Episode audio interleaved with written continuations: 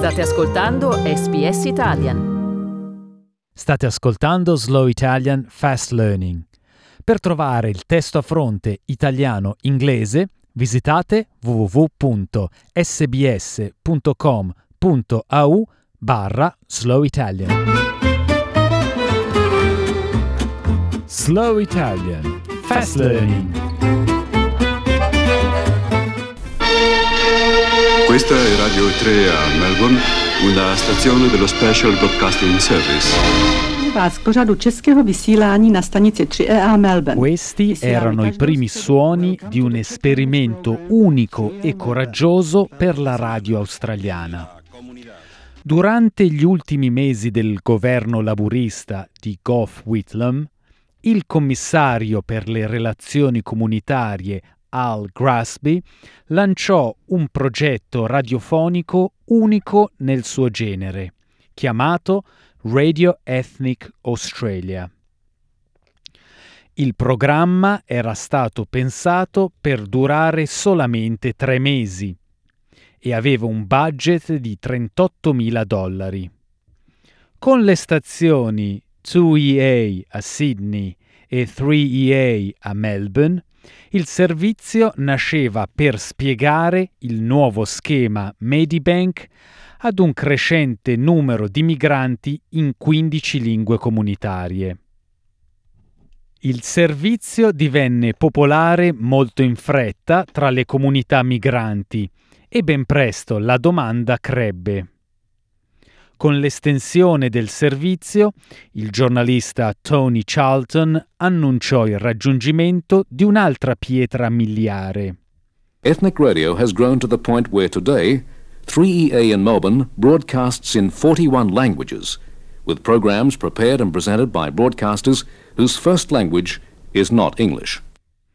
I broadcaster volontari avevano i passati più variegati, insegnanti, assistenti sociali, dottori e giornalisti che donavano il loro tempo alle pionieristiche emittenti. Tra di loro la giornalista araba Majda Aboud. The format of the program was very simple at the time. It was just music and uh, simple information. A lot of people were reading pamphlets from Social Security and stuff like that. But even that was important because there was nothing available uh, at the time. And it wasn't until about um, a year later that we started doing news and current affairs. Questo fu il seme da cui sbocciò lo Special Broadcasting Service, che oggi trasmette in oltre 60 lingue. SBS venne istituita formalmente tre anni dopo dall'ex primo ministro Malcolm Fraser come servizio radiofonico volontario per i migranti. Nonostante la loro conoscenza dell'inglese, le comunità migranti avrebbero apprezzato l'opportunità di ascoltare le notizie nella propria lingua nativa.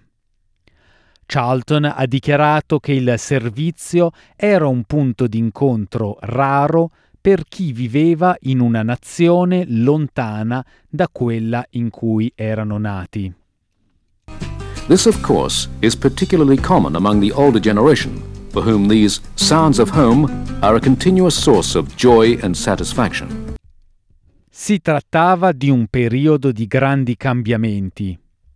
La White Australia Policy era stata smantellata appena due anni prima e c'era un bisogno crescente di inclusione sociale.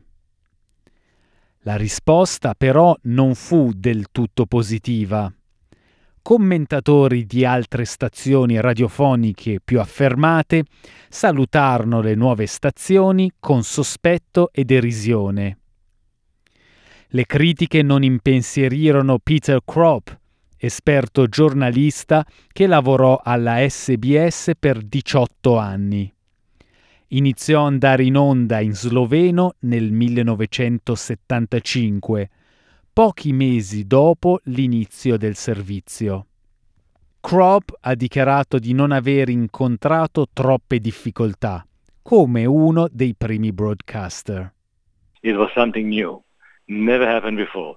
And as such did become a subject of debate and scrutiny from some mainstream media, public and opposition. Why Australia needed stations such as SBS founded by taxpayers. However, it will soon become evident that program in many different languages was commanding a strong support, not only by the new migrants who came and called Australia home, but also by the majority of mainstream society in general. Il numero delle lingue crebbe progressivamente e durante Australia Day del 1994 SBS lanciò il suo tanto atteso network nazionale. Il network portò Radio SBS alla comunità degli ascoltatori fino al 90% del continente. Lo scopo di SBS, come definito nella sua carta costitutiva, è quello di ispirare tutti gli australiani ad esplorare, apprezzare e celebrare il nostro mondo variegato e così facendo contribuire ad una società unita.